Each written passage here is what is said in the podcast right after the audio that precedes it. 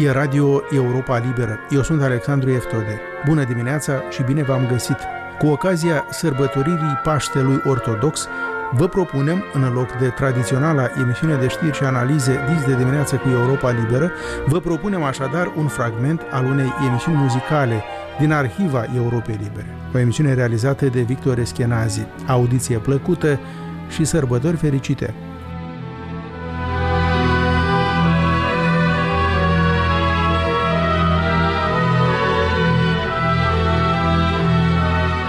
Microfon, Victor Eschenazi Moroșan, cu urări de bine pentru toți și îndose pentru cei care sărbătoresc Paștele.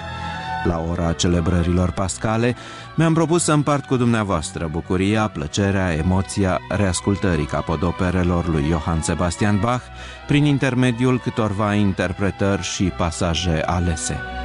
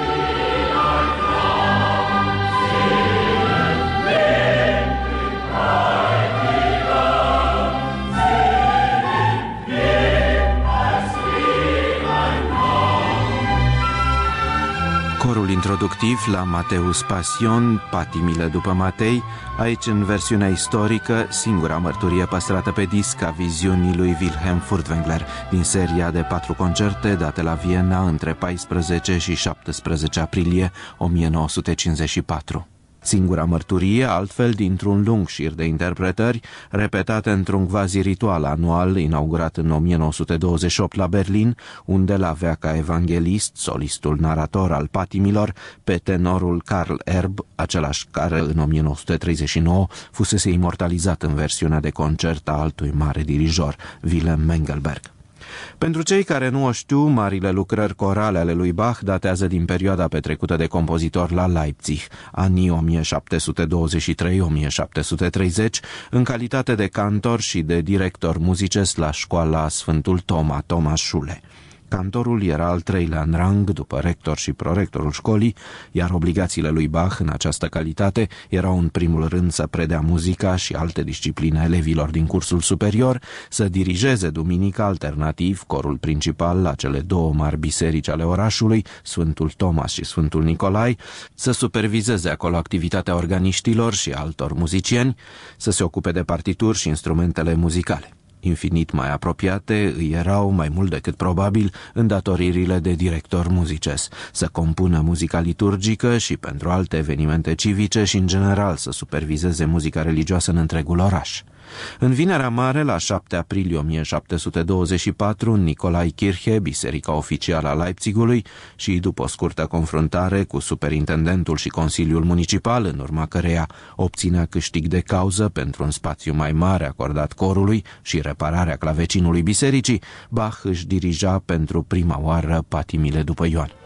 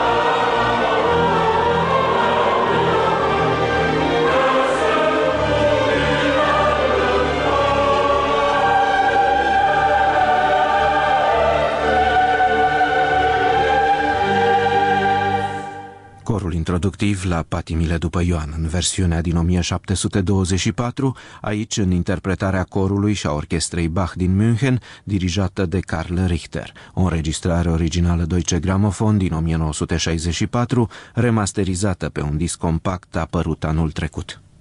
În măsura în care necrologul lui Johann Sebastian Bach este exact, notează exegeții operei sale, el a compus numai puțin de cinci patim, dintre care au supraviețuit în versiuni complete doar două, Johannes și Mateus.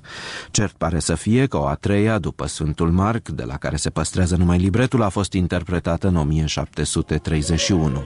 Părți din muzica ei pot fi reconstruite în măsura în care se știe că Bach a reutilizat, fapt curent în epocă, material din cantatele sale 54 și 198.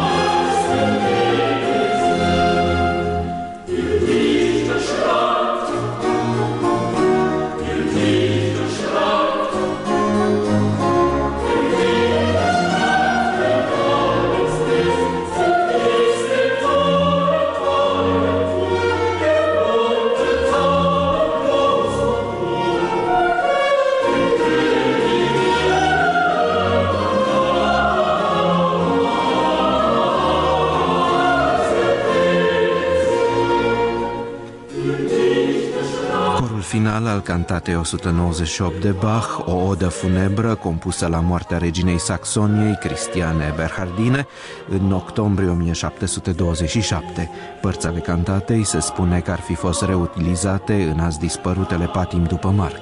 Colegiul vocal din Gand și Leonard Consort, sub bagheta lui Gustav Leonard pe unul din discurile integralei cantatelor lui Bach, apărută sub eticheta Teldec. Închei programul nostru muzical special semnalându-vă reapariția recentă sub eticheta Universal Millennium Classics a altei înregistrări istorice de clasă, cea realizată de Hermann Scherchen la Viena în 1953, unul din discurile istorice ale anului, într-o ediție a cărei autoare, Miriam Scherchen, fica dirijorului, a fost recompensată zilele acestea de criticii britanici și americani cu distinția Historic Award 1999.